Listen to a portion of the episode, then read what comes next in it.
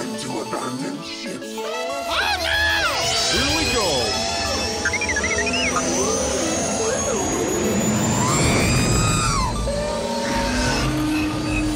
Can I persuade you to join us for a drink? It's a tradition. Here, here. Jar Jar, homie, my main man, quickly. Before the Separatists attack, get into the escape pod. Hey! This is escape, then we're the pod.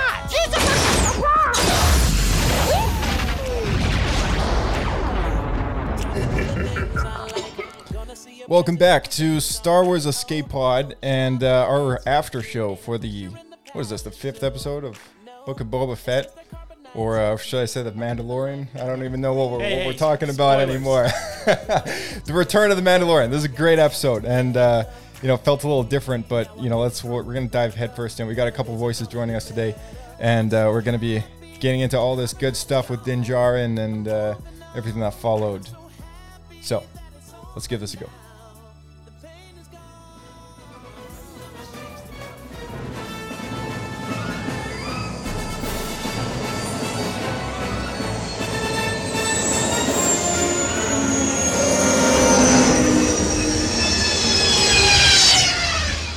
Another happy landing.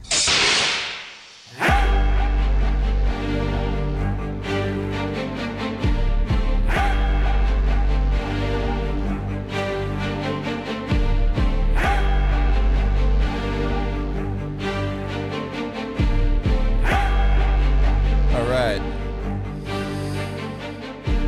We are back in the escape pod and uh, in person with me at the home studio. We have uh, our co host, Blake. Welcome back to the show. Hello there. Hello Thanks there. For having me, man. McClunky. and uh, joining us remotely, we have uh, we have Calvin. Welcome back. Hi there. Thanks. Always good to be back on the old escape pod. Always good to Looking have you. For back. this one. Yeah, and uh, we have uh, Bryce, also known as Watto, on the on the video. Hello, evening, guys. Evening. I was gonna say at the start of the the music, I totally thought that was Blake at, at first, like doing the singing? chanting. Yeah. I was like, "What are you doing?" Oh my god! I don't know about you guys, but I, I half expect Josh to just play the Mando theme. yeah, you know what? I might as well have. I mean, this is. It was actually actually that's the first thing I want to start off by mentioning. I mean, this is chapter five. It's called Return of the Mandalorian, and uh, the theme that they used for the intro, the title sequence, was Book of Boba theme overlaid with the Mandalorian. Like it transitioned into the Mandalorian's theme. It was so Yeah, cool. It was really cool. Yeah. Yeah, it was really neat. Brr, brr, dur, dur, dur. yeah yeah it ended off that way it was it was pretty cool so um yeah but uh man first impressions what do you guys think of this episode well, it was definitely the best episode of the Boba Fett series without Boba Fett in it. Someone had to say it. Yeah, I was we're- like, we're all uh, thinking it. yeah Yeah, I think after I was just like, man, you know what? I mean, I, I'm not sure, you know, how I was enjoying, you know, Boba Fett's story and his his kind of character building in the first four episodes, but I think they finally nailed it with Boba Fett in this episode. They finally got him.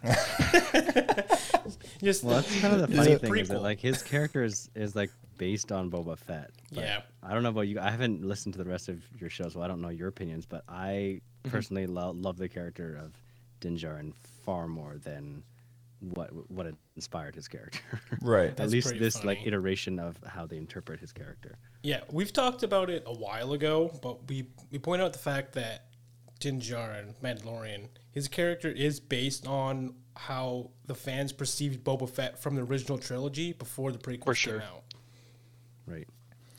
yeah you know Din, din's a din's a great character and, and we have actually had a way more screen time with him than than with boba you know respectively i mean uh, any chance we we had to get to know boba but I, I feel like it was canceled on us um, between the 1313 video game and the canceled Clone Wars arcs, and um, you know, it was just uh, The movie. yeah, the Boba Fett movie by Josh Trank that was supposed to come out around the same time as Solo, right? Like, there's just a whole bunch of stuff that got in the way of us knowing that character better. Wasn't Mangold gonna make make one as well? And everyone's like, oh, Oh, yeah. it'll be just like James Mangold, the yeah. Logan movie. Yeah, that's right. Boba Yeah, Fett. James James Mangold directed Boba Fett movie That's as well. Yeah, super that was when Josh Trank bailed, and then and then they kind of it was kind of set up that maybe Mangold would kind of take over, and then that Right. just never happened. But um, yeah, that's that's cool. What do you what did you think of this one, Bryce? Oh man, I, I mean, it was so full of fan service. It was almost hard not to enjoy it. True, Like, but it was it's so good. And I- fan service. Yeah, it was really good. I mean, I've been AWOL for a bit, so I don't even know how you guys are enjoying the series as a whole. Uh, you, I know you and I talked a bit like off off camera or whatever, and we more or less all have the same opinion. I think where like we like where it's going, but Boba Fett doesn't necessarily feel Right. like what we had expected him to feel Yeah. like. Like I feel like I feel like the problem yeah. with like the problem with Boba Fett's character, and and they said it themselves in the, in the way they announced the series. They're like, there's this mysterious character. He only has four lines in the entire um, trilogy, and we want to make a show about him. Well, like that's what's appealing about him is that he has four lines, and he's this cool guy who t- keeps his helmet on all the time. And when you start the first episode where he's got his helmet off for almost the entire episode, and he's constantly just telling people how he feels and what he wants to do instead of being mysterious. That's why we love Din Djarin because he's mysterious and we wonder the whole time. Like, like as soon as that episode started, I was like, "Oh, where's he going? Oh, what's he doing?" And he doesn't tell us anything. He doesn't Mhm. let us know. But with Boba Fett, it's like all just right there, and I just feel like I don't care about his character anymore because I just I know too much now. Yeah, he's very much like there was nothing. Yeah, it, it's no one was asking for a, a huge backstory to like Boba. Like we just want to see him be cool because that's right. Right. you yeah, know he's just the the cool bounty hunter. Okay, That's why everyone's favorite scene so far is him just shooting down helpless like bikers. Exactly. exactly. no, it's true. I mean, that was like the only time that we really saw him get a little vicious. and that feels like him. yeah, agreed. Yeah. To me, that's the main thing. Is that felt more like Boba Fett Yeah. than anything else. Like, Yeah. they're trying think- to build him up to be this good guy with his. I get they're trying to do the. Now he's got a clan. and He's realizing he's turned on his ways or whatever, but because they started with that, it just didn't feel like Boba. Hmm. and I love that they they're doing that. And I think that it seemed like they had an idea of what they were doing with these two timelines, where you have this one timeline where he's with the Tuscans and he doesn't have his armor, and the other timeline where he's he's kind of reformed, right? But I the problem is that the two timelines, if you close your eyes and listened, or if you weren't aware of whether or not he was wearing his armor, you would have no idea which timeline you're in because he's acting the same way in both. And Yeah. what I feel like it needed to be is he needed to be like a real shithead to the Tuscans. Like he needed to be like an asshole. He needed to be like Yeah. a scummy, uh, scummy, like good for nothing. Like he's out to get money and to succeed in his own ways, selfish. And then we need to like tra- like contrast that with how he becomes when he becomes this like uh, you're saying a clan leader, like a like a reformed uh, crime lord. I think that's that could be really cool as an arc. And then we slowly, as the series develops, those two timelines get closer and closer as he develops, right? And then we see, oh, okay, so that's how that's why he became what he was. But I don't think that being with Tuscan Raiders was it enough of a like i- incident to change his character to being like suddenly caring about banthas, you know? Yeah. Yeah, or like, There's a- there's a or interested in having power, like interested in having an organization. Like Boba Fett is someone, in my eyes, that would shun that kind of Yes. stuff, right? Like, Yeah, like organize. Yeah, organized. he's politics. a lone wolf, right? Totally. So, so we need to see, yeah, and and maybe they could have. I, I think you're right in in the Tuscans needed to be a bigger part of him being like, okay, I can't just do this alone. There is, I'm getting older. Maybe there's something to, you know, having some sort of organization or family rather than, yeah. Which is funny because I guess he's with those Tuscan Raiders for like four years or something, and we get two episodes. Yeah, How long the timeline was supposed to be? Four years? Yeah, So yeah. between all the flashbacks that we've seen over this show so far, that's supposed to be our bracket between Return of the Jedi and when we see him in The Mandalorian for the first time, right? So Yeah, that's that's a five year yeah. gap. Right? Wow. Yeah. So even more chance for like extreme character progression, but and they don't do it. He just kind of he stays the same. He's like pretty Yeah. nice guy the whole time. Yeah, and I agree. That was my biggest issue with that. I think the character himself, that is my problem as well. And the biggest point that I think really uh, describes uh, what we're talking about here is when he tries to save the the, the other like Rodian as he was trying to escape slavery. He like tries to get the guy to help to try to help him out, and then the Rodian like betrays him.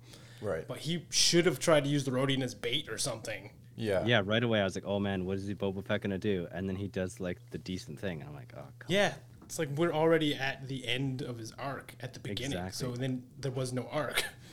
Totally. Yeah. Um, heading heading into this episode, of course, with only now two left in this in the series, uh, I was actually kind of shocked that we didn't see him at all. Uh, because, yeah, I feel like I mean, we, we all love Boba Fett, and there's a lot more room for that character to grow, and uh, and uh, flesh some things out. And uh, it, but I couldn't help but thinking the entire time, I thought, this is just the episode that reminds all of us that there's a better Star Wars show out there Yeah. yeah. that everyone's waiting for, and and everyone's waiting for the third season. And I just thought, I, It just I seemed know, like the pilot Did to the they really season. have a lot of confidence in this show, being only seven episodes mm. long? Like, did they really have a lot of confidence that it would be its own solid show without the help of characters that they'd already developed for a different show? And I don't think it fully got there. Like, I think they realized. We can go so far with this, and then maybe we need a little bit of help, you know. it could be that this is a stepping stone to get to the other series coming out. Yeah, They- that's they- true, too. They need That's to set too. stuff up. Right. Yeah, that's true as well. Um, but then why not make I it like an the epi- idea eight of episode? like cro- I like the idea Right. of like a cinematic universe with cross characters. That's a it's great. It's a great technique, but Yeah. not when like the cameo outshines every Yeah. other character. It's true. yeah. and story arc. Though I wanted to point out that Josh, you and I have brought up many times that we really wanted uh, and wanted to go back to the storytelling style that we had in Clone Wars, where it wasn't just about a single character. Right. Yeah, and yeah, we did mention that, and actually that, and and that was, I think that's why this is my favorite episode of the whole show. We're ironically enough, because like as much as I do love Boba Fett, and I, I and I love the fact that we have a Boba Fett show, but this was just the best episode that I'd seen, and and and the last episode actually was was the best Boba episode I think I've seen, but but this episode was like my favorite episode of the show, and I was like, yeah, we didn't see Boba at all. Like that was just it was just kind of strange. But I love that about it, and that's why I also love Clone Wars because Clone Wars was not a show just about the clones, right? It was a show about bounty hunters. It was about Jedi. It was about Sith. It was about witches, and you know, it, like everything, right? Like everything was encompassed in that title. And I feel like uh, if they're uh, comfortable going that direction, like I'm cool with it. But in a seven episode season, it just made me think maybe they're also just a little hesitant to give this character the whole focus of attention without needing to kind of put it into this like you know interconnected thing and i do appreciate that as well but i can also see them maybe that thought coming to mind right Let me come up with a, a meta idea. Maybe they uh, they had extra money working on this project that they and they didn't have enough money to get everything they wanted in Mandalorian season three, so they just threw in the budget to put an extra episode. Mm. Maybe. there. Yeah, they could use it to f- like fill the slight gap before Mando joins Boba. May- yeah maybe i'm thinking of this backwards maybe it was supposed to be a, a, a six episode season and Yeah. it ended up being seven because of that yeah yeah maybe you're They're right like, about man, Boba's the, the ratings are falling. Let's splice in one of our episodes of the man, new Mandalorian Yeah. uh, season, neat and just in the Uh, middle, it was- it trying to save this. that. it was Could you imagine doing an entire episode in between, like since the project came out though, like filming, editing, I don't special I- effects. I feel like uh, maybe, maybe they're like, you know what? Season three, we're, we're already on the way with this one. This episode's done. Let's just ship it out with Book of Boba. You know, like make it episode five and just call it a day. Maybe this is Mando, the the first episode of the Mandalorian season three, and they just plugged it in. yeah, yeah, yeah. That's what I kept saying. This just seems like the next episode in the Mandalorian series. Yeah, yeah. true. also, totally, like, yeah. um, Star Wars doesn't have books, does it? Like, don't they have like Like data novels. pads? or, like, Oh, yeah, like, yeah. has there ever been books in Star Wars? Because it's a weird title. It was the Jedi Boba books in the Return of the Jedi film.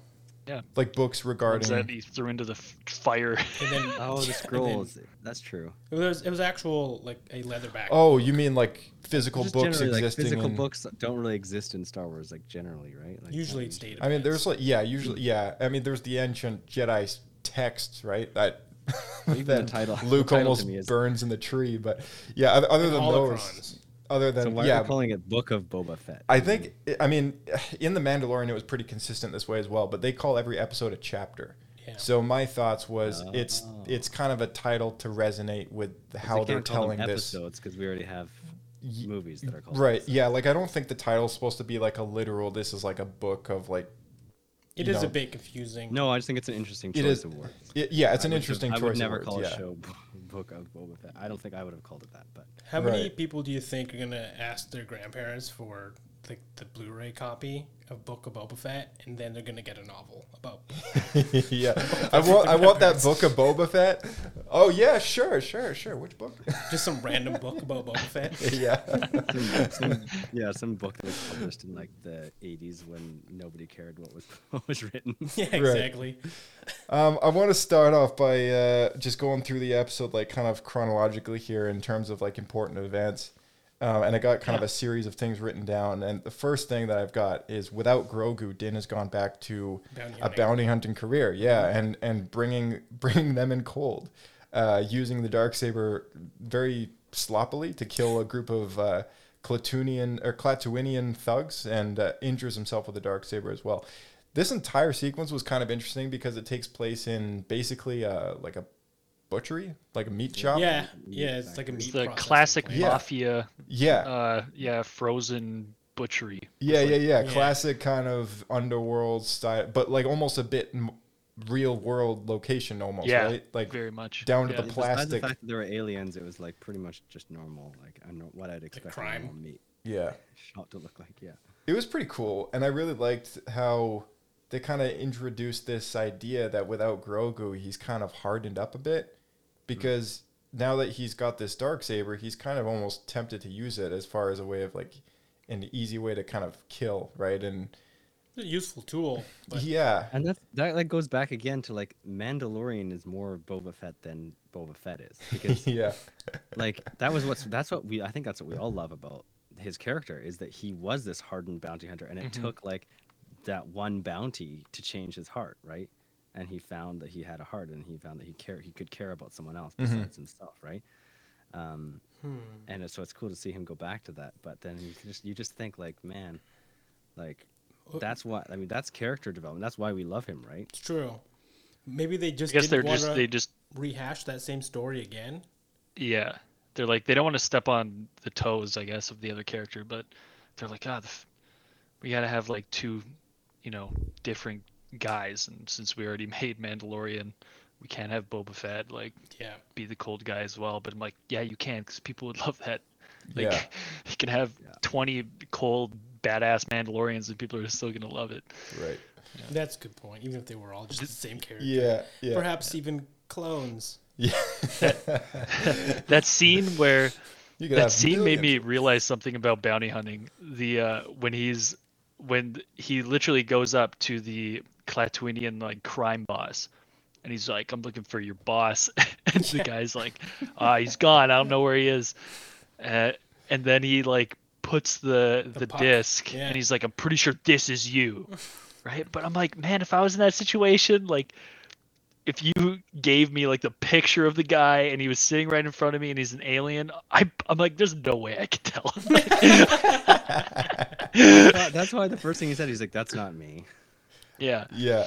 No, I I'm like, man, bounty hunting in, in Star Wars must be just so hard because you're confronted. Yeah, I can't I can't tell like Yeah. the facial features of a completely different alien species to Right. that like good point.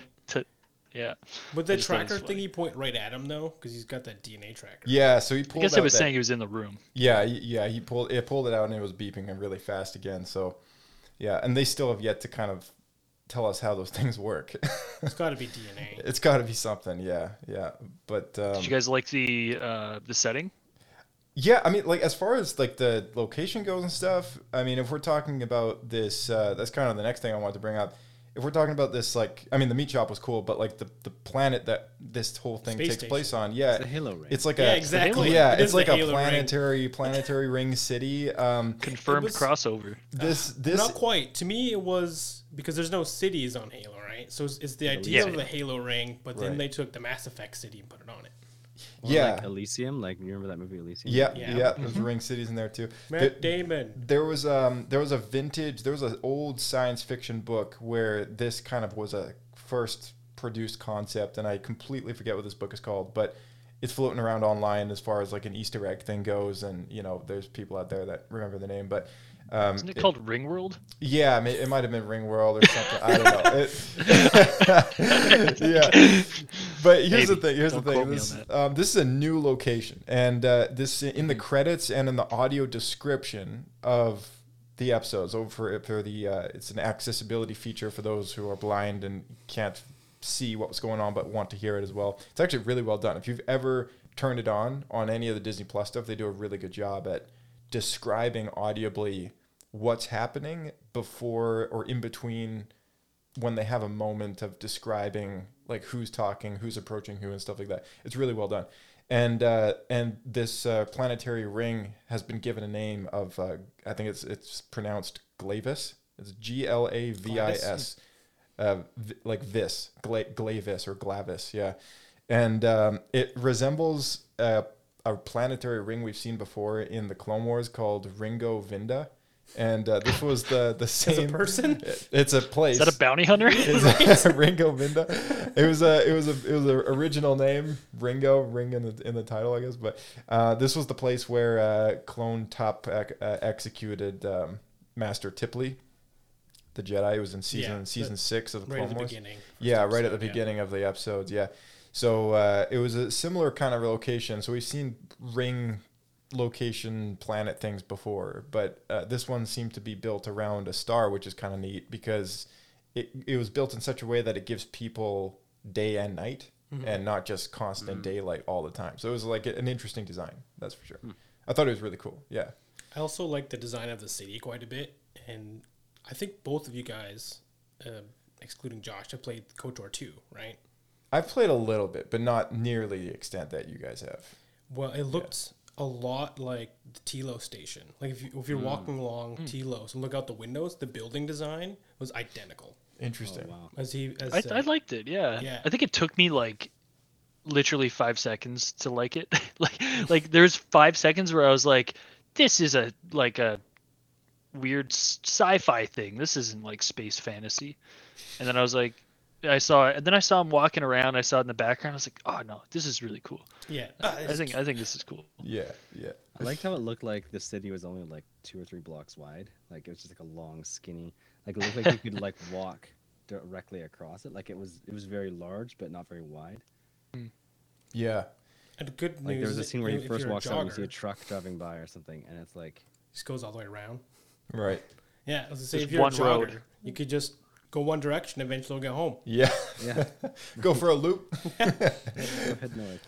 Um, yeah, they um, so so Dinjar, we, we we see that that the the surviving Mandalorians have taken refuge on this place, and and they've basically made like a secret base and stuff that he's got to find with his thermal Yeah, like a, like a thermal hidden. uh, yeah, that was sign. pretty I cool. thought was super cool. Yeah, and it turns out the only survivors from the battle on Navarro is the armorer and Paz Vizsla, which is the, the cameo character that Jon Favreau Yeah, plays. okay, I thought that was him. Yeah. That was Jon Favreau. Yes, yeah. So Jon Favreau Oh. voiced Pre Vizsla in Star Wars: The Clone Wars, and Paz Vizsla is this guy, and he's like a descendant of the same clans. It was kind of appropriate that he actually voiced both characters. But Wasn't the original name Post Vizsla?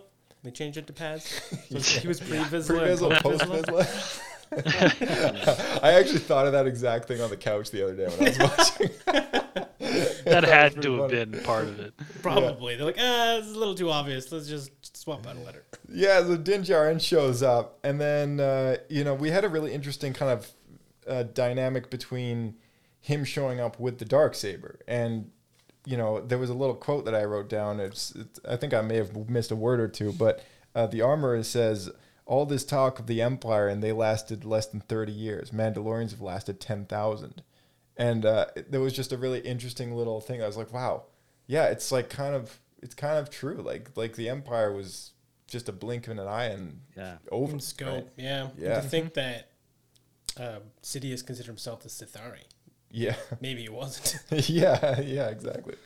Yeah, but um, yeah, there was there was an interesting conversation there about about uh, uh, the armor further elaborating on the dark saber's history, and uh, they also confirmed that the hilt of this saber is also made of Beskar. which is pretty cool. So Yeah. it can't be cut in half. like Exactly. seeing happening. exactly, uh, and uh, yeah, there was a vari- there was a variety of other things, and you know, she finally kind of fills fills it for viewers who hadn't seen the animated series and knew all this other stuff about the dark saber. Like she really kind of elaborated further on both that as well as the uh, the big event that that destroyed the Mandalorians, right? And and Mandalore and uh, And they gave it the most anime title ever. yeah. Night of a Thousand Tears. Yeah, the night of a thousand tears. Yeah, yeah. But what do you guys think of all this stuff? Um, I really liked that he got injured by the dark saber. Like I don't think we've ever seen anyone handle a lightsaber and like injure themselves. And I always thought like it would be so easy to cut Yeah. yourself.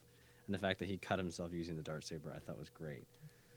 Um, I also loved like the imagery of was that what was it called the night of a thousand tears? Yeah. Yeah. Like it was totally a, a- like a like a homage to Terminator. Yeah, a hundred Oh, percent. yeah. Yeah, especially with all the the K two SO Yeah. droids. Oh, yeah, They yeah. look so Terminator yeah. It was a straight. It was a shot straight out of Terminator. A hundred percent. It makes yeah. Alan Tudyk's character seem a little like quite reprogrammed compared to the original because you Yeah. really the only non main character that you see him see that like that droid in is when he just walks past them in Right. one right so you don't Right. I didn't realize it was like a combat How, droid ter- Yeah, how yeah. terrifying those things would have been. They're uh, they're Oh, like man. they're like large sentry kind of style droids, right? Like I think they're in a way they're kind of sort of similar to the Dark Trooper droids, but just kind of you know just a little different of a design, less more mili- mass produced Yeah, more mass produced, less kind of military, you know, with their spindly legs and stuff. But yeah, they got a big size on them, and they they we, we've seen K2SO like lift somebody up, right? So like they got a lot of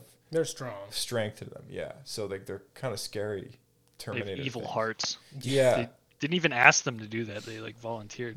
yeah. that's right Uh, uh, it crossed my mind I- though because they bombed the whole planet and Yeah. I was thinking the the ground must have been just like s- so hot like heat was so hot they couldn't send actual soldiers sending these right, droids. right. Yeah, no, they and oh man, I don't think I mean, we haven't seen Tie bombers in action very much at all.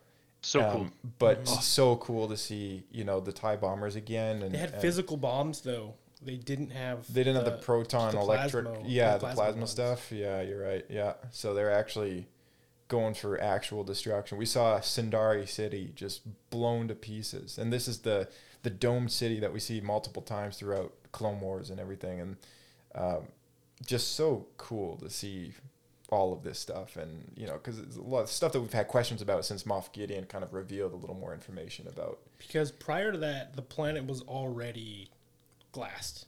Yeah, from wars of past kind of thing, and everyone wars. lived in the bubble city of Sundari City and kind of beneath the surface of the planet. And after after that, it was like, okay, well, now you really can't live there. Mm-hmm. yeah. So Not to change topic too quickly here, but it was interesting how she kind of alluded to the fact that it was Bo Katan's fault for not earning the dark saber. yeah, yeah, that's that was another Mm-hmm. really interesting thing. Is like she almost made it sound as if because Bo Katan accepted the the dark saber from Sabine in Star Wars Rebels, she almost made that seem as if that was the reason that disaster came upon Mandalore, right? Like she believed that uh, it carried a curse when when you don't earn it, right? Yeah, exactly. And and so yeah, that was like her um, her reasoning for almost a lot of that coming to pass. And it explains why Bo Katan won't take it again. Yeah, and um, yeah, exactly, and and it also explained a little further. She also touched up on Satine. I don't know if you guys caught that, but she said, uh, Bo Katan, yeah, Bo Katan's lineage or whatever. She referenced Duchess Satine and how her rulership ended in tra- in tragedy, which was the Darth Maul episode when we see him, you know, gutter and Obi Wan is like, you know, upset and everything. Um, and uh, and then and then of course he talks about Bo. She talks about Bo Katan a little bit, but it was such a cool like express way of just filling people in, you know. And I was I was like, I can appreciate that because finally, casual viewers that aren't gonna watch Clone Wars and Rebels, like they're gonna know what's going on now, at least without the internet kind of filling them in. And then it's also a bit more of how these characters perceive those events and why Bo Katan doesn't just take the dark saber again and right like there's Yeah, a 'cause bunch of stuff. you stuff. and I talked about that for a long time. Yeah, like we've always theorized, like why, what, like, What's why- different? why- yeah, what's different about it? Like, is it is it because Sabine found it in a cave and didn't earn it herself, or like, Now we know it's because millions of Mandalorians died because you took it. right, right? Because yeah. superstition. Did you guys have any theories on this uh, when when this was a thing? No, I don't think Um, so.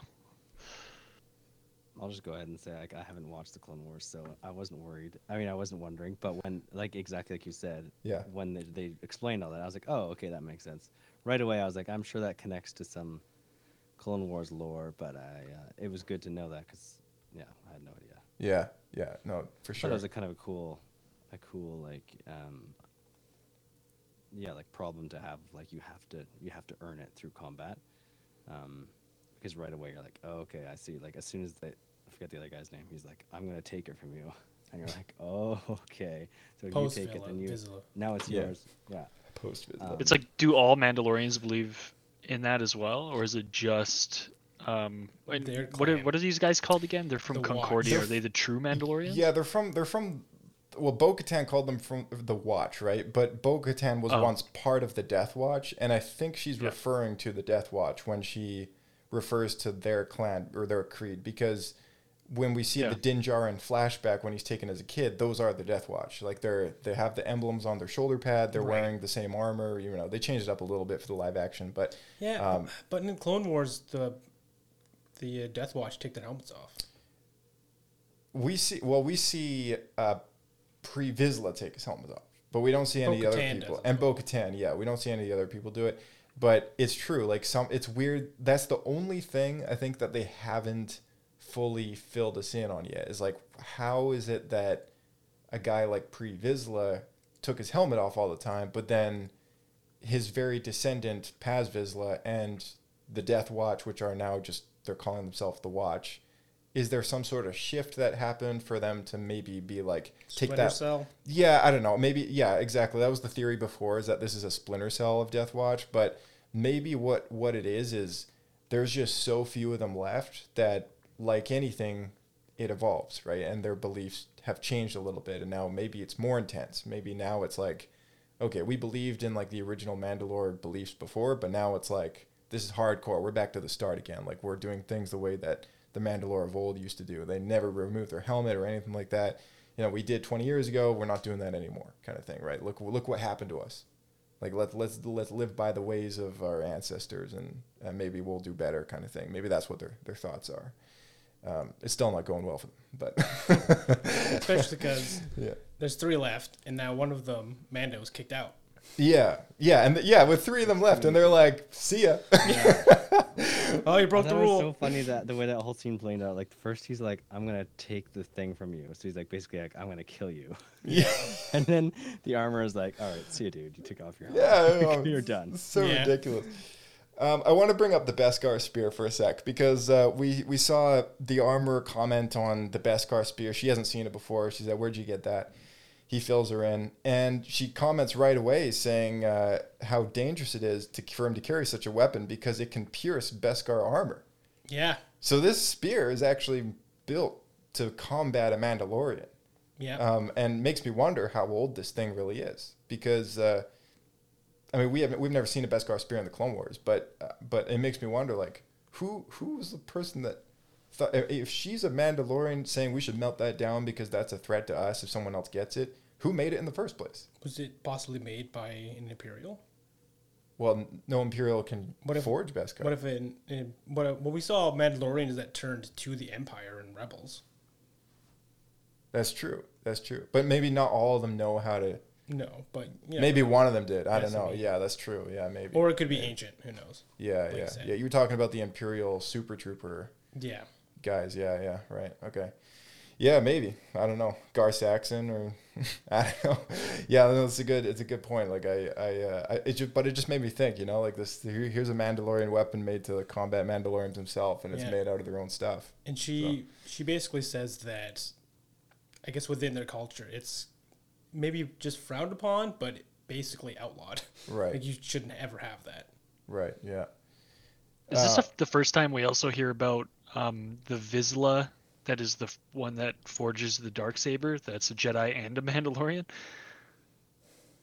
Uh, no. So so um, Tar Vizsla actually, it wasn't that long ago that I think we did a What Happened episode on Tar Vizsla, but uh, we uh, we did like a little recap of you know the whole character and and the history behind the dark saber and everything. And uh, he was uh, first brought up as a character in Star Wars Rebels, and, uh, and I think it was Gar Saxon that filled Kanan Jarrus on who he was and uh, and where yeah. the where the dark saber came from and and uh, it was elaborated a, a little bit in the Clone Wars when Pre Vizsla whips the thing out to combat Obi Wan Kenobi and says that his ancestors, you know, were the ones who forged it and used it to combat Jedi and killed many of them as the years have gone by, kind of thing. Uh, but yeah, as as we've gotten more shows and stuff, you know, Rebels really elaborated on it, really kind of made Tar Vizsla a new character and a thing, and as the first and only Mandalorian Jedi that's ever existed. And and then we got a little more in the Mandalorian, and now we've got even more with Book of Boba. So I feel like as time goes by, you know, they're gonna start filling in that picture more and more. But uh, but yeah, Tar Vizsla, pretty cool, pretty cool character. Interesting concept that there was a Mandalorian Jedi. Do you think yeah, I there's a just chance? I just Sorry, go, go ahead. I was going to say, do you think there's a chance after the current shows are done, maybe there's a bit of a, a grace period or some other stuff, and then they come back around and make a prequel series about Tar Vizsla?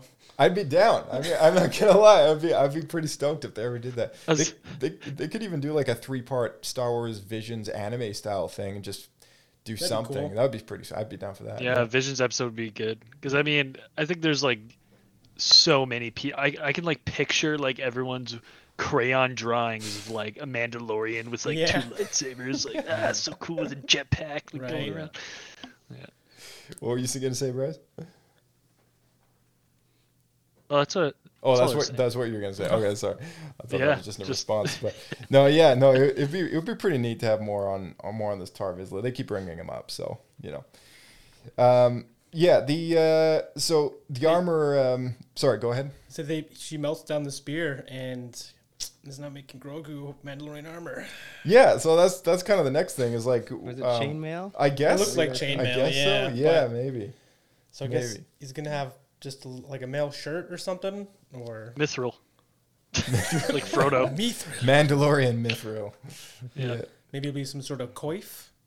Yeah. Uh, so, so uh, yeah, when Din Djarin requests that something be made for his foundling, he brings up an interesting point because the armor. Uh, her first response to this is like, "Well, the Jedi don't have attachments, you know," and, and she starts talking about Grogu as if because he's no longer in his care and everything. She starts talking about him as if she is, um, as if they live by those those uh, those ways, right? Their and, code, yeah. And then Din Djarin is actually the one that kind of reminds her is like, well, that's their way. We we live by the opposite way, you know, and we we're like we're built on relationships and creed and clan, right, and Yeah, it was- family and It was interesting that he specifically worded it. We live the opposite. yeah. Yeah, we, our ways are the opposite of theirs, right? And and then she kind of says, "Okay," and then she starts making this stuff, and I'm like, So okay. easily convinced. And then she's the one to kick him out of the group. Yeah, that too. Like, it's a messed up clan, man. And you know, I don't think we've seen chainmail in our Beskar before. That's true, and it, it makes me wonder just how this thing is gonna look. I mean, you know, I mean, he's eight inches high. yeah, He, he can grow into it. Yeah. In the next two hundred years. there's uh there's an interesting scene that happens kind of near the end of this whole sequence of of events. Uh, is that when when it's a series of things like the armor is training with Din and t- trying to teach him how to effectively use the dark saber because he has no idea how to use it because like you mentioned Calvin he injures his own leg when when he tries to use on those those thugs and he says that it gets heavier with each move and it, it made me think at first. I was like, okay, it, perhaps maybe there's something a little deeper about this lightsaber that resonates with its user in the Force. Maybe it's built a little differently in I'm that going sense. to counter that and say, uh, I think this is trying to canonize why Luke, when he was fighting in Empire Strikes Back with his lightsaber, uh, or Anakin's, it was quite slow and heavy. And when George told him, like when you're swinging it, you gotta act like it's very heavy, even though it's not. Yeah, And because uh, Mark Hamill was saying, George, can I try this? And try swinging like really fast. George's like, no, no, no, it's, it's slow and heavy. gotta be heavy. It's like a claymore. Gotta be heavy. Yeah, all right, So I think, and then we see in the Then they obviously prequels changed that for the prequel. exactly. So I think Yeah. this is what they're trying to maybe make uh, like, the arc to why Yeah, the yeah. difference is there. No, totally. And and and I think I think here's the because I actually wrote that down as well, and I think there it's there's a bit of a blend between the two answers. I think what we're looking at here is that's true. Like they're heavy things to. I mean, it's swinging anything around though. I mean, like a baseball bat, you pick a baseball bat up. It's like, well, it's not that heavy, but if you keep swinging that thing around, it starts to get heavier because you know your arms get tired. But I mean, we're talking about a lightsaber that's supposed to weigh nothing, but the hilt's supposed to weigh quite a bit. But uh, you're gonna say it has And- a crystal that's with the Force. Yeah. So here's the thing: is like I think it's a combination of the two the two theories, right? Like I think there is something at the very heart of it all, in inspiration and kind of in the in the in the spirit of like what George had in mind at first, and then later kind of changed when he started going on his you know faster, more intense kind of like scenario for everything, right? And and then which I mean I love I love a good lightsaber duel that's like you know wicked fast and everything. But uh, but yeah, that original idea of like having these like these swords, right? Like these like heavy kind of things. Uh, I think it's supposed to resonate, and I think the only thing that can really link them is by warping some sort of concept in the force that's like you have to be in tune with this kyber crystal that's a living the only organic living thing that's in that thing right? It's like a it's a rock that's literally uh, resonating with the force unlike unlike other rocks right? Like it's it's it's different. Like it's it's a rock that can choose its its uh its jedi right? Like we, Yeah. we kind of got a little more about that in clone wars and in jedi fallen order.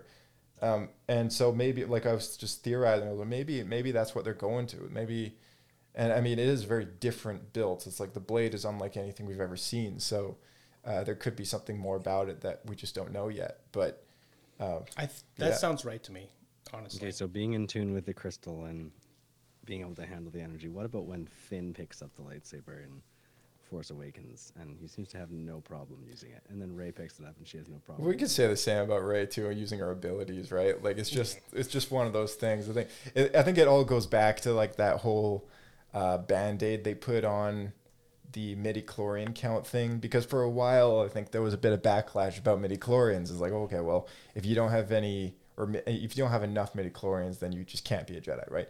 And I don't think it's true. Like I think like what what uh, I think it was something that Dave or Pablo or said or something in one of the book and it was also in uh, the novelization for the Last Jedi. One of the one of the good things that came out of this movie that they said Luke said something about uh, or no no sorry it was the Rise of Kylo Ren comic book or, or one of those one of those things and he said something about how uh, basically midi chlorians the more you have the more the door is open and like the more instantly gifted you'll be but it doesn't mean if you don't have a high midi chlorian count that you're not going to ever be able to achieve what a Jedi Master can achieve It comes more naturally. yeah, it just comes more naturally to those Like who are gifted, right? meter.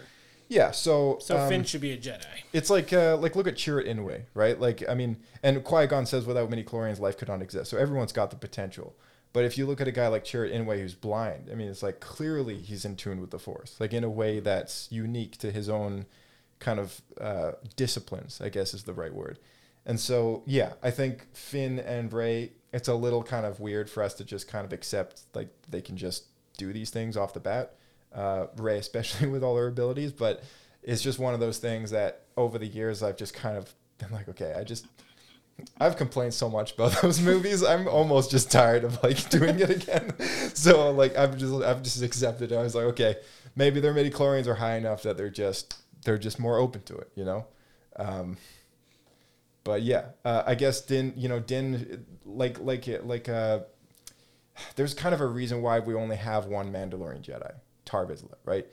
And there's a there's a an opposite between those two disciplines, and there's definitely something there that they're that they're kind of striving towards as far as a story to tell with how they're how they've been reinventing Din Djarin because he's gone from a Mandalorian bounty hunter to a very different guy who is caring about this little person, this little child. creature. Yeah, this child essentially. He became a father, and then he had to give that up, and he's gone back to that life, and he just doesn't fit in that life anymore. And in this episode, they make it obvious that he's not, he doesn't belong there anymore. Like he's he's too different now. He's gone across the line. He's taken his helmet off. He can't go back. They won't let him. Right. Well, that's not entirely true because the first thing he tries to do is figure out how to make amends, and they Yeah, he needs yeah. to uh, wash himself in the waters, Right, right, the- right. the underneath the mines of Mandalore, and he points out all the mines that are closed Mm-hmm. and collapsed. But maybe this is maybe that's what's going to happen in season. what I'm season what three. I'm getting at is He's going to open a, a mining company. what I'm getting at is he's constantly bending his own boundaries, right? Even when he gets to the starship, when he has to go to Tatooine, he says, "Rigid weapons are part of my religion," and then the droid says, "No, sorry," and then he's like, "All right," and he just gives them up, right? And he's he's constantly just walking away from where he was, and he's going in a new path, right? So I think what we're gonna see with season three is like a completely new Din Djarin. Like we're gonna see him He'll be reinvented. helmet- He'll be taking his helmet off and he doesn't care. Yeah, he's gonna take his helmet off. He's gonna be probably learning the ways of the Force or something like that, becoming the new Tar Vizsla.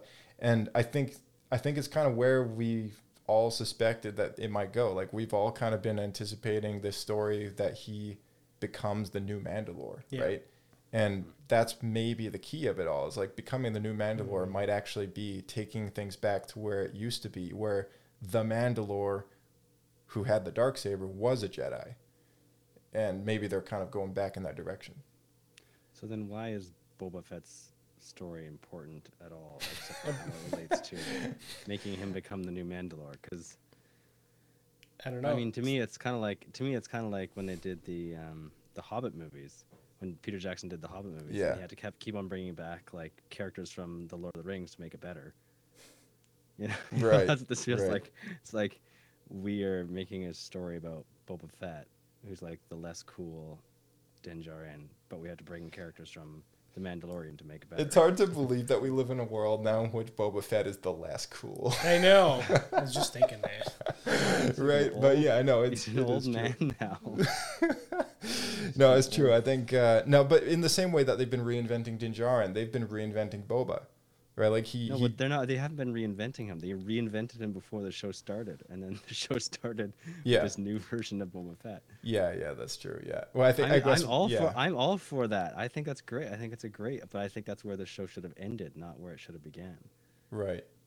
Right, yeah, and I think that's part of the reason why we've had so many flashbacks is like they've been trying to tell that story and uh But how like how long did we have of the Sarlacc pit? It was like ten or fifteen seconds, It was pretty short. and then he was yeah. out. yeah, it was pretty short. Yeah. And then he yeah. somehow forgot that his he Yeah. forgot that he uh, used his armor to get out. Like what? I know. We talked about it last week. Yeah, yeah, I think Calvin Calvin had some major complaints. I got I got a I big have- I long don't wanna- paragraph text from him and Yeah, I don't want to go. I don't want to. I don't want to go back episodes, but that really bothered me. Like, just like it made him look seem like an idiot. Like he's like, "Is it okay if we talk about this, or is this?"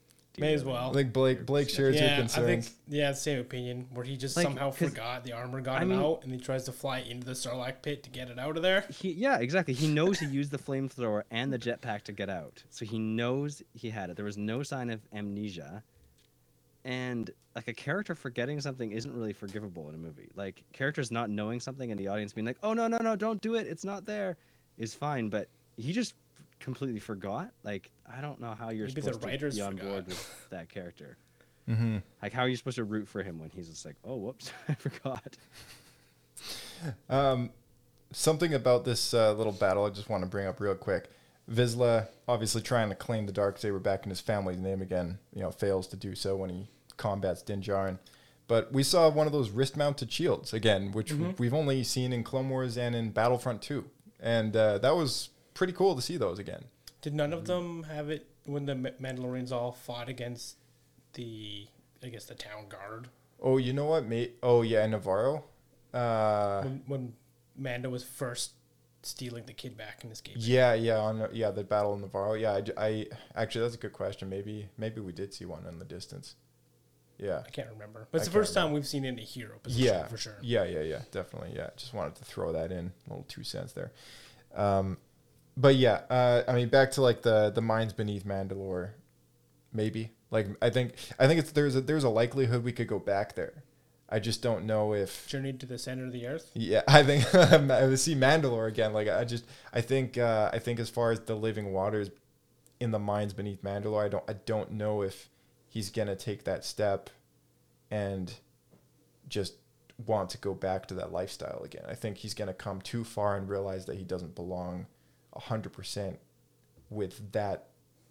Maybe he'll View, start a new right. clan with Boba Fett. Yeah, yeah, maybe I Because don't know. Boba Fett clearly really wants family. Yeah, they'll, they'll clone each other and uh, Oh, jeez. make a clan. This Uh, Boba Fett's a bit more fun to talk to than the other two. Gosh, Yeah. That's true. they're so depressing. I'd also leave their clan. This is the way. this is the way. Uh, we got a commercial transport to Tatooine. Oh man, I loved that. I don't think we've ever seen that in Star Wars, have we? Like a commercial flight. We saw Anakin and Padme travel, To- travel as refugees. Yeah. To oh, Naboo. Oh, that's true. But that was it. Uh, But that wasn't. That was like a more like uh, getting on like a bus. This was like getting on an airplane. Yeah, yeah. It Yeah, was. Uh, like, it was. complete with the kid in front of in the front seat, like, looking back at you. yeah, I thought that was so great, and uh, and the fact that they threw in. I mean, we've seen them now. He's we've seen him pop up like twice now, but uh, the uh, the Rex, the R three X style Star Tours droids from from Disneyland that keep making appearances. Uh, first appearance was in Star Wars Rebels in the animated show, in like the second episode, and they had them. The crew of the Ghost boarded uh, a Star Tours shuttle, and the pilot was this this. And he was voiced by the same guy that did the one for the ride. Oh, that's cool. Yeah. So I don't know about you guys, but I just think the idea of this badass bounty hunter having to take public transit to work pretty funny. Yeah. Um, I also thought it was neat that the little package before he gets kicked out of the you know his club and uh, gets on the transport. I, th- I thought it was neat when he sees the kid in front of him on the chair. He thinks of Grogu, pulls out the little gift he's got for him, and the packaging is actually shaped like Grogu's head. Like it's Yeah. like a little ball with the two ears on either side in the in Yeah. the way that it's been tied up. And uh, very intentional. Yeah. yeah, it was a very like kind of soft, subtle. Um, yeah, it was it was a really nice little little reminder there, Yeah, I loved it. which was really cool.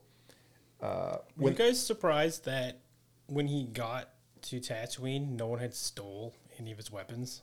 I know. Yeah. my heart leaped a little bit. I know. it was all set up, and like I wanted the pa- there to be a payoff. I was expecting like, oh man, it's gonna be so good. Someone took his dark dark saber. Yeah, I, I Yeah. It thought made me wonder where it was what the scene was, what the scene was for, because why show putting it in the box, like Yeah, very think deliberately putting every single thing in the box, only to just have them open it and it's all there again. could be two I thought they things. do the classic thing where the airliner loses your luggage. That's Oh, what I thought too. Yeah. Yeah. And then all of season three of Mandalorian is him hunting down his lost luggage. Yeah. uh, I don't know if they were setting it up like next time he's got to take it, he, he gets screwed over, He's got or a ship now. or possibly someone because he never used the dark saber again after that. So someone could have swapped it out, but who knows?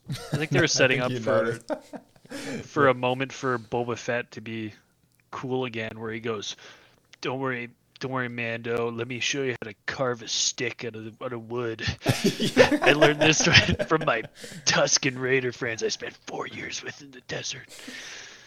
It's just like really intense, like a really intense un- uncle. You call that a sword? This is a gaderffii stick. So it's a piece of wood. Bits of metal. Forged by my own hands. So it's a piece of wood.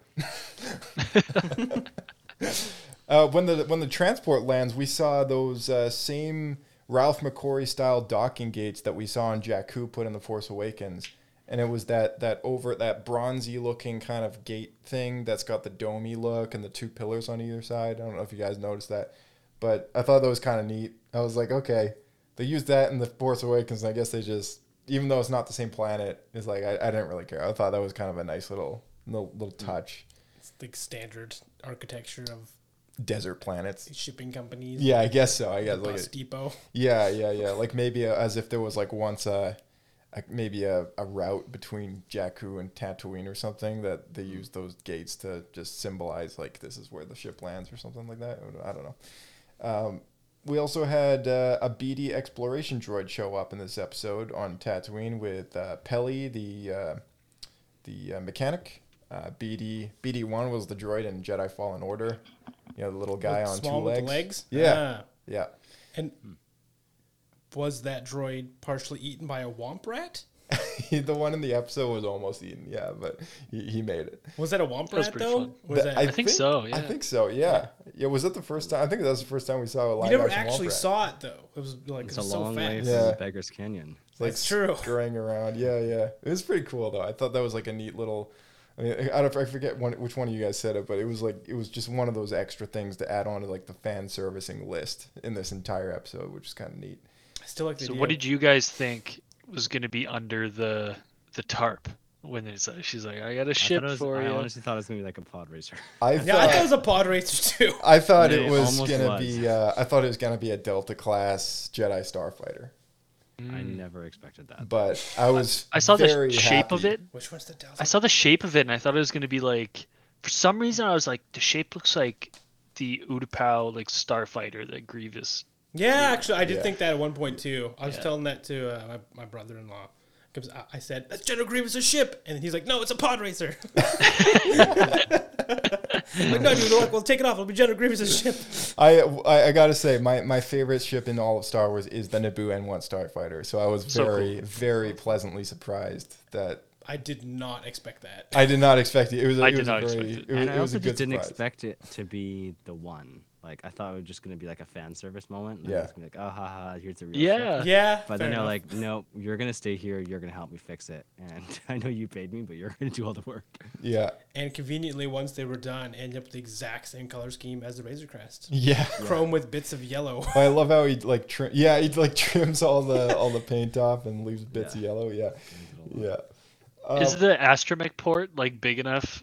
Is it going to be used to like Bounties. cram in his his like bounties? Yes, that's what I Oh thought. my god! I it's think so, so. small. It's It's so gonna tiny. horrible. Yeah. You put Yeah. like a refrigerator in it, and you just Yeah. keep it cool. Well, he's got the dark saber now. He can chop everyone up into pieces and then throw them in the hatch. You know. ships like that though i always think I think back to when they're riding on the falcon and they, they like say a new hope for them to, to, to go places it's like it's like 40 hours Yeah. can you imagine being in something that small for like 40 plus hours to so go somewhere so long. Yeah. It'd be awful You know, A- AJ brought up an interesting point. Yeah, uh, when when we were he he helped me. Um, well, he watched he watched the episode with me when I was watching it for the second time, and I think it was his second time as well, or first or second time, one of the two. Anyway, he said uh, he said, "Where is he supposed to sleep now?" yeah exactly And and it, I just I was like, "Oh yeah, like I guess." I guess he used the Razor Crest to take naps. And, it was his and- home Yeah, it was like his house, right? But but yeah, this thing is like it's just his car, and, and he can't you know he can't sleep in there. So buy a tent yeah, yeah, who And, knows? like he had an RV, and now he's just driving like a cool Corvette now. It looks super sweet though, like Oh, especially yeah. with the third jet engine underneath the all the mods the hull and yeah, everything. all Oh, the mods look super cool all the And I mods. loved how really like cool, the yeah. like that that air cleaner unit totally looked like like the blower from like a uh, like a like hot a rod car or something. yeah and it had like the carburetor like air air cleaner on top and then just like the sound design and stuff when it started up was like so muscly like we never Yeah. we Yeah. never really hear anything that's like that throaty like we kind of get that with the pod racers but this Yeah. sounded like just like an absolute machine This ship was hundred percent tribute to like Lucas, like George's love of cars. You know, Oh, like yeah. oh yeah yeah, and and and I thought like American muscle style. yeah So you know, you take the sleekest ship I think that's ever come out of Star Wars, and you put a, you know, like a V8 kind of style design on it, and it still looks cool. You know, it's and a it's like, Did Stingray. It's a like- Corvette Stingray in space that's yeah, yeah, Yeah. yeah, exactly, yeah. that's pretty accurate He's like, look, lady, uh, I, I love what you did to it, but I can't see a thing. And like, you put this huge like carburetor engine like Yeah. right in the front of my Yeah. cockpit. like, like a Vin Diesel style. Uh, what is it? Air Dodge intake. Charger. You know, Yeah, like just sticking Charger. out the top. Yeah. Yeah. Um, I do want to bring up the fact that Doug Chiang is actually involved with the Mandalorian. He's like the lead art designer uh, on this show who was also uh, the same guy who was uh, a part of the team on the Phantom Menace and designed the N1 Starfighter. So for him to come back 20 years later and redesign his own ship It's pretty cool. was pretty special. Yeah, it's like it's like telling the guy who made one of the most iconic ships ever to like it's like telling Ralph McCoy like, "Hey, we need you to come back, redesign the X-wing to be even more badass." And you know, and it's not going to look like the one from the Force Awakens. It's going to look like something even cooler, you know. Uh, because let's be honest, the Force Awakens one just is just bigger, and It was just the jets are streamlined, the same different. thing, Yeah, it's basically the same thing. They so just cut the jets in half and made it bigger. yeah, yeah. but yeah, it, Did you guys be notice when cool. they were building it? Um, we finally got some closure on what the object was that Han and Luke and Leia In the trash to compactor? the Yeah. compactor. Yeah, I noticed we that. know what it's called now. It's basically just a Star Wars version of a cat back. Why was that in the Yeah. Death Star It's a trash? catalytic compactor? converter. Yeah, it's like a Well, catalytic the- converter for Star Wars. The yeah. proper name is cryogenic density combustor booster. Thank you. Thank There you. you Man, go. I knew I recognized that thing from somewhere. Yeah. Ah, that's awesome. I was looking at it, I'm like, That's that's from the trash compactor. Yeah, I was like, I was like, that's what it is. That's a good call. I'm writing that down. I, I did not think to do that. I also love the idea that he probably got a really good deal because all the modern parts were just stolen by Jawas of people's ships that probably just like docked nearby. It actually, Yeah, it, it I love actually, that we got to have some backstory behind behind the Jawas. Yes, yeah, to Have exactly, them be on yeah. the right side of the the story. You know, they're they're benefiting the story instead of the opposite. Yes, yeah, true. No, totally. first time. Because we always see the Jawas taking apart the heroes' ships or whatever, trying, you know, like Luke's land speeder and then the Razor Crest, and you know, it's always it's always like the protagonists of the story are always like they're always just the annoying little things that, you know, like wh- what are they even stealing these things for, right? Um, but yeah, now, Now it's we like know that they profit from it because they get to search through other people's garbage. Yes. yeah, yeah, yeah, yeah, yeah. some Jawas really profit from it. yeah. He's Yeah, dating apparently, her. apparently J- Jawas Date Jawas have, like, humans. very Yeah. active social lives. Yeah, no, totally. I really like the way she described it though. They're very furry. Gross. yeah. yeah, very furry. She also says like, "Why I dated a Jawa once," and she Just slid. like, yeah. I don't know, like that must have been She improv or it. something. She said it two times. I think. Yeah. Yeah, She she really did. wanted him to know. She mentioned it the s- a second time because the first time I was like, no, I didn't just hear that. And then she says it again. I was like, what? You dated a Jawa? For how long? She is a comedian, I think, by trade. So I, I guess maybe most of her line, then most of her lines do seem a little off script.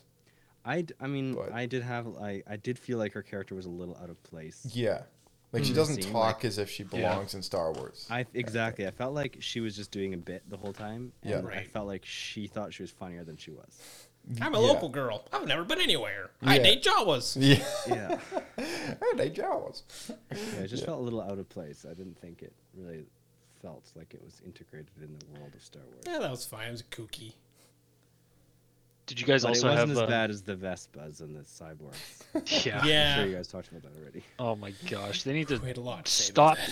do- stop letting Robert Rodriguez direct Star Wars stuff. Jeez, I'm pretty Actually, sure those yeah. were They did look like those were unused Kids. assets from Spy Kids. Three. know they Yes. Spy Kids 3. Was this the Oh. first episode that wasn't directed by him? Because Bryce Uh, Dallas no. Howard did this one. The first Yeah. three he directed. Favreau did a, did one of them, and it wasn't bad. But Did he the ones do- that Robert Favreau did the last one? are just horrible. Did Did Favreau do the last one? I think so. That's my other favorite episode. Yeah, mine too. I, I hate to say it, but you're right. I mean, there's a bit of a pattern with Roberts. But the thing, okay, here's the thing. He is that loves he- people like flying and doing like weird stunts and like Yeah. I'm oh, sure that Well, that, that he- Vespa cheesy. scene was like It was so all bad. like like He Bryce directed the episode that Boba came back, which is why he's the guy that made this show, right? Like he's the guy that they gave Yeah. that job to. So He's it's just better at fighting combat than he is at chase scenes. yeah, it's just I don't know. I think he just had like a really clear idea for that one episode, and then and then maybe uh, maybe he just I don't know. I think I feel like yeah, I the vision he was a lot was, more involved though than just writing that or directing that one episode. Like wasn't he a writer? On yeah he was shows? yeah he was a writer on on that particular episode and then of course the events that kind of tie around it i think. But but yeah he was very intimately involved with conceptually designing that whole fight sequence and stuff because he, he talked about it in the mandalorian gallery and and said that he had his kids in the backyard with like action figures and stuff, and they were Yeah, you know making a rough cut of like how they would frame it and everything. Um, and That makes sense. and I thought to myself, man, this is the guy to do it. You know, like this is the guy that brought him back. This is the guy to do it. And then they gave him more power, and he made Spy Kids four. And then, well, he made the first three episodes, and I'm not saying they're bad. It's just, but yeah, there's been there's been a lot of people online, and, and even you guys. I mean, you know, we've all got our our few like little complaints about this or that or whatever, and they all happen to be in his episodes of this show. So you know, you can't argue with stats, but like there is a bit of a pattern going on here, and and yeah, the last two episodes were easily my favorite. So um, sadly, not not his, but. So we got to do a speed test. Yeah. And- and How we'll big were your guys' smiles getting to see so big, man. uh, that set again? Hey. So That was big. Awesome. What so he, they went through Beggars Canyon. So was Beggar, Beggars Canyon in the pod race? 'Cause it Yeah, looked like yeah, the yeah. same set. Yeah, it was the exact same realize stuff. Yeah, He just went. Yeah, he basically just drove the route of the. yeah. He drove. So he drove cool. the. Uh, he drove the first third or something of the Boonta Eve Classic Before yeah. the cave. Yeah. Uh, yeah, before the cave. Yeah, he kind of and you, I don't know if you also noticed, but if any if any of you guys are following this that podcast Twitter feed, I've been posting about this a lot with over the last two days. But um, I made uh, I did a comparison where I had the two photos of Phantom Menace and this episode, and the gate is still broken from when Anakin flies through the gate off right. the. Must have been the last the one. track. Yeah, and it's still Huh. smashed. It was like, oh, that is such a cool reference. I was expecting to see like Tusken Raiders on there, like shooting. Shooting at him. yeah, I just instinctively expected to hear that. yeah, cry. and um, I mean, I mean, you of could course, supercut it. yeah. Oh, you could supercut Phantom Menace Pod Race with that episode of of Boba, and you would honestly, you, you could make it look as if he's in He's that in the race, race. right? That could be fun. We should do that. That's Yeah. like Yeah, special Star Wars escape pod thing. yeah, yeah, yeah, totally. And and, and uh, but yeah, I mean, you're right, Bryce. Like my my smile was like Oh, Yeah, it was so, so big, fun. right? Like, it, I mean, I, di- I mean, I, I know you have. Uh, I mean, you, you like you like episode one quite a bit, right? I mean, you got Robert Jar Yeah, it's really growing on me again. It's really growing on you again. Yeah, yeah. So, I mean, for you to see this was pretty pretty special, eh? Yeah. I was call- I was calling my partner into, into the room. It's like, Babe, come in, babe, yeah, come see. babe, it's Beggars Canyon. They're going through the cave where where the blue alien exploded. There's just Cool still see, rubble like there. that same that exact same set and like how the design of it was still instantly recognizable. Yeah. Like even though it's been so long since ma- the majority of people have seen it, you instantly recognize the set. Mm-hmm. And then to see it revi- like revisualized with like high poly geo and like you know Yeah, it was um, modern remodeled. Yeah, technology, it was really really cool to see. yeah, absolutely.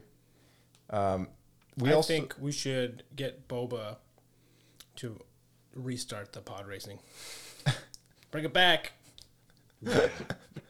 His first decree as as daimyo. Grand Wizard. Um, we we had a cameo again from the X-wing pilot Carson Teva, which shows up in the X-wing and uh, investigates. recognizes his voice. yeah, Carson Teva or something. Carson Teva, you know, Kim's Convenience. Um, he's uh, he's he also asks Din Djarin. He says, "Yeah, your voice is kind of familiar." Like, uh, and then he asks about the Razor Quest and the Razor Crest and like Quest. the Razor Quest, the Razor Crest, and uh, Is and- our sponsor for the face podcast. He'll never have a more clean face with the new Razor Quest. But order now. You get your free shaving cream and starter set. Pay ten bucks a month for some new razor blades. Yeah. With our new cream, Slimo Slime. yeah, yeah, yeah. Order now and you get the McClunky bonus gift. Um, McClunky undies. McClunky, Mc- McClundies. McClunky. Clunkies. Um, yeah, we got we had him showing up and asking about the Razor Crest and and uh, regarding the stuff on Nevarro, which is what he was asking. Uh, what's her face is you know Gina Carano's character at the end of uh, of one of her episodes in season two of The Mandalorian. So he's still kind of it makes me wonder like how much of that kind of was supposed to tie into Rangers of the New Republic, which now we're not going to get obviously, but. Um, you know, maybe they're trying to kind of weave that story in somehow in basic formats. It was put on hold, right? It wasn't. It was canceled. It was put, yeah, it was canceled happening? entirely. It's not happening. Yeah, yeah, it was put on hold at first, and then about a month ago they kind of came out and like, yeah, it's not happening at all. Too bad because yeah. it it could have almost been this is another cameo to remind you that they're out there. Yeah, uh, yeah, exactly, and It's and funny though that Mando gets pulled over by the same guy right, yeah, in the entire galaxy. What are the chances of that, right? Well, I think that's kind of the idea. Is like the New Republic just didn't have any resources to spare for the Outer Rim, so it's like the same Rangers that are just kind of flying around all over the and place. And they just know everyone's voice. Like I, Yeah. yeah, yeah, Can you yeah. imagine being pulled over by a cop and him being like, "Hey, He's just you," that good. just He's by your that good. voice." Yeah. I mean, they might be able to see him through the cockpit window. Probably not a lot of chrome Mandalorians passing through. I think, right. but I don't know how good their eyes He are. would have said, "He would have said, I recognize you. Like I've seen your helmet before." But he's like, "Oh, your voice sounds." Yeah.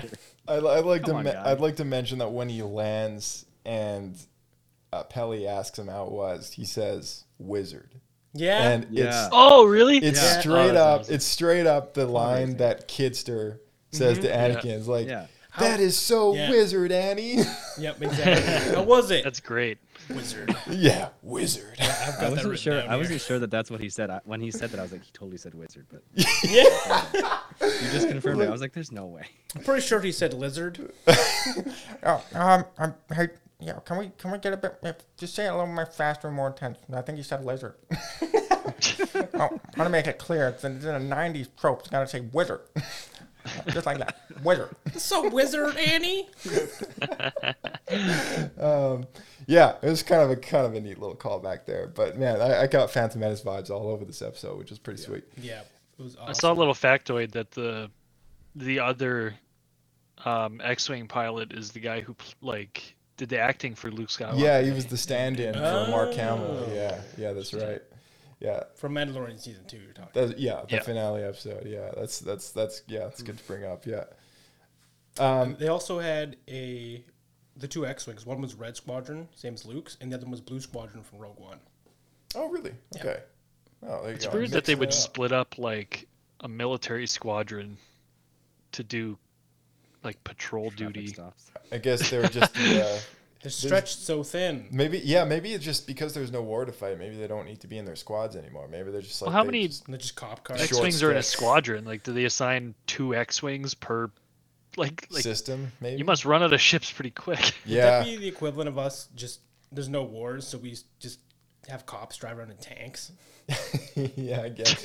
I don't know. I Yeah. mean- well, I mean, starfighters are kind of like the, like they're, they're they don't have anyone producing new ships for them right now, right? So they, they're just kind of using what they have. It's like us looking around saying like, hey, that's a Crown Vic. Like Yeah. they don't use those anymore, right? And like now it's all about the the, the, the Chargers, right? I think they moved past that now too. they're onto something else now. Yeah, I think they're back to Ford again. Oh, okay. All right. Well, yeah, it's it's like us kind of looking. It's like they're the they're the old ships that being decommissioned and no longer relevant anymore, and it makes That me makes wonder sense. When are they going to start using the new things, or when are we going to start seeing this stuff? Because it's only twenty six or so years away from Force Awakens, and and we do know that the Republic is not really militarized from the book Bloodline, which takes place 10 years later after this show does. So it's not too far off by the time we should start seeing some newer looking stuff. You know what I mean? I, don't mean? think we will. But no, I don't. just yeah, maybe because- not. Just because it's like stylized in the original trilogy. Yeah, era, and, right? and yeah. people like X-wings. yeah, yeah, yeah, People like the People- re- the yeah. old X wings. Yeah. exactly. So they Yeah. can just do cameo fanboy stuff. right, right, right. Yeah, I I wouldn't be mean, surprised. that'll happen for a, for a period of time, but eventually you'll get to the point where we are right now, where like stuff from the prequels comes back, and we're like, oh yes, the Nubian starfighter. That's so nostalgic, right? Mm. Like in ten or fifteen years, like our time, like our kids' generation will be like, oh yeah, Ray's Ray's X-wing or whatever, Poe's X-wing. Yeah. You know, Yeah. That's true. No, it's, it it's a is matter true. of time. Yeah. It's just, uh, I think it's just the, the length of time between Style when goes something in comes out. cycles. Well, it's like a- anyone who saw like the Naboo N1 and thought that's the stupidest looking ship I've ever seen, and then you know now we're all celebrating that it's come back, right? Exactly. But Yeah. I, I'm 100 percent buying that in Lego, by the way. Um, yeah, no, this this episode was insane. It connected us from Boba to Rebels and Clone Wars and Phantom Menace and of course A New Hope with the whole thing taking place in Mos Eisley, not Mos Espa, and so you know, Pretty cool. very cool, very cool. Oh, Yeah. I I also want to point out that the hot rodded version it gave me uh, kind of like flashback reminders of the old Anakin's hot rodded uh, starship from the old Clone Wars. Yeah, his modified Oh, Jedi yeah. Starfighter. yeah, Yeah, We yeah, like put in Yeah. like those massive air intakes and yeah. stuff. That's right. Yeah. Yeah. the massive jets on the back. Yeah, no, that's that's a great point. Yeah, yeah, and he had massive air intakes on the front. Yeah, it's so cool. I mean, I, I really, I, it's too bad they didn't have time to put that into the the 3D animated show because yeah, that would have been a really neat, you know, neat way to. Yeah, I don't know why they, they didn't. They really should have done that. It's really Yeah. cool. There's really no reason So- to. So Mando will probably be showing up in the next two episodes for sure, maybe even Mm-hmm. all of them. Yeah, There's rumors on the street. I don't know how likely this is, but a lot of people are hoping that it means. Uh, I'm blinking out her name now, but the uh, Fennec Shand. no, not her. The uh, Republic woman will show up now too. The one that got kicked Oh, out yeah. of the Oh yeah. franchise. Well, there's rumors now that they're bringing her back. But yeah. Yeah. Apparently, she was quote That could make unquote seen on set. But, Okay. you know, No, that, Alright. that, that makes sense though. I guess they'll be a part of their like Boba Fett's death team. squad consisting of Black Kirsten and uh, Mando, Gina Carrero, and four teenagers. and uh, what's Black Cordova? What's his name? Black, Black Chrysanthemum. That's it. yeah. Black Chewbacca. Black Chewbacca. Chewbacca. Chew Chewbacca. um, yeah, no, it, it's true. I, I mean, uh, I think I think it was only a week ago that I was I was saying to, to saying to you and was Darian on last week? I forget. Yeah. Uh, but yeah, so I was saying I was saying like how likely is it that we're going to see people like Dengar or Bossk show up? That's know? who I want to see, to be honest. Yeah. Just I keep seeing Simon Mandalorian. Pegg saying he would love to play Dengar, and I'm like, I'd love that too. Yeah, because Yeah. you can keep saying, "Shut up, Dengar." yeah, yeah, exactly. yeah, no, it's. I mean, because Simon Pegg voiced Dengar in the Clone Wars, and and so yeah, to see him kind of make an appearance in like live action without being wearing this big fat Unkar Plutt rubber thing would be kind of neat, you know, like actually get him in in a character and. Uh, see his facial, you know, facial performances and all that stuff because he's a good actor and stuff. Though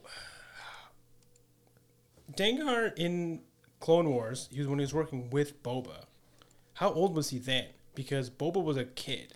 Yeah, Boba was like in his late or mid teens, I guess, because he was in Attack of the Clones. He was maybe like twelve. So was Dengar in his twenties or his thirties? Oh, Dengar must have been in his or like mid mid to late twenties, I would imagine. Okay, so it's not too far of a stretch. No, yeah, Is Dengar in the in the movies? Is he in the original trilogy? yeah. He's, he was introduced in Empire Strikes Back on board the the X. He's one of the X- bounty he's hunters one of the talking Darth Vader. Yeah, yeah. He's one the of the turban guy. Yeah, um, yeah, but uh, um, what are our, what are our thoughts for for next week? Because I mean, yeah, it's a kind of we're at a bit of a crossroads where they could very easily transition this episode into basically just Mandalorian season three, you know, and and I don't think they will because that's actually coming out. yeah, right, So- yeah, but like it, my thoughts are like, is the next one gonna even have him in it, or are we gonna go back to Boba again? Because he I don't think of, it will because he, says- said he's got to go talk uh, meet with Grogu. He's going to give him the armor or whatever. right, yeah. So, So, I is he he gonna be in the rest of the show at all?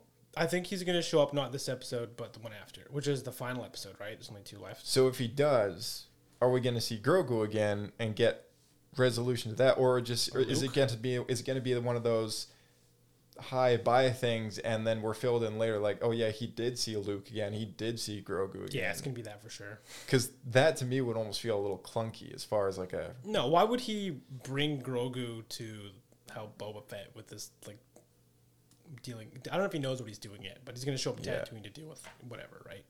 I think something's going to happen before he can leave. And he's going to just get sucked into this whole thing before he can go off and see Grogu. That's possible. That's that's what my thoughts are because I, I don't I think there's a bit of a weird transition for him to just kind of leave and then come back again. I think they would likely do that though, just because they don't want him to steal the show. Yeah. And what's he gonna be doing while Boba Fett's trying to hire more guys? Yeah, that's true. I don't know. I mean, uh, we could But be then the looking at. canon of Boba Fett's story is like he like sends Fennec Shand to go and get more muscle, and she comes back. She's like, couldn't. Like he he just left. He took off on me. yeah, yeah. I guess I don't know. I guess I guess so. Yeah, Like there's- he didn't give her a too. rain check. He's just like, nah, I don't need to. But Yeah, he did say. No, it's on he the said house. he would. keep He said- he said it's on the house. Yeah, he said it, he'd do it. So is uh, that is for that a free. rain check? It's like, oh, I'll come back. No, I'll he said there's later. one thing I need to do first. Yeah. He said there's one thing I need to do first. Yeah, so maybe it's she goes back, and then he continues what he needs to do, and then the final episode we Yeah. get to see him again. That's what I'm thinking is going to happen. right. That would make more sense because then it would give it would give more excitement at the end when we get to see him again. Yeah, so he's like not you just hanging it around. Steal the show from. He'll be back for he'll be back for sure. It's just a matter of like how they're gonna work that Grogu thing into it. Because, um, yeah, I'm a bit curious because uh, you know will we will we will we does that mean we're gonna maybe even see Luke again if they follow his It's story do a split story episode or whatever, right? Are, are we going to see Luke v Mando Dark Saber fight over Grogu? He's my kid. Or that maybe maybe Luke and Boba will come face to face again and there's no hard feelings. I think the the main like uh, fight or whatever is gonna get started. There's gonna be some sort of cliffhanger at the end of next episode. I think so. Something's gonna have to happen. I would expect with the Pikes. yeah.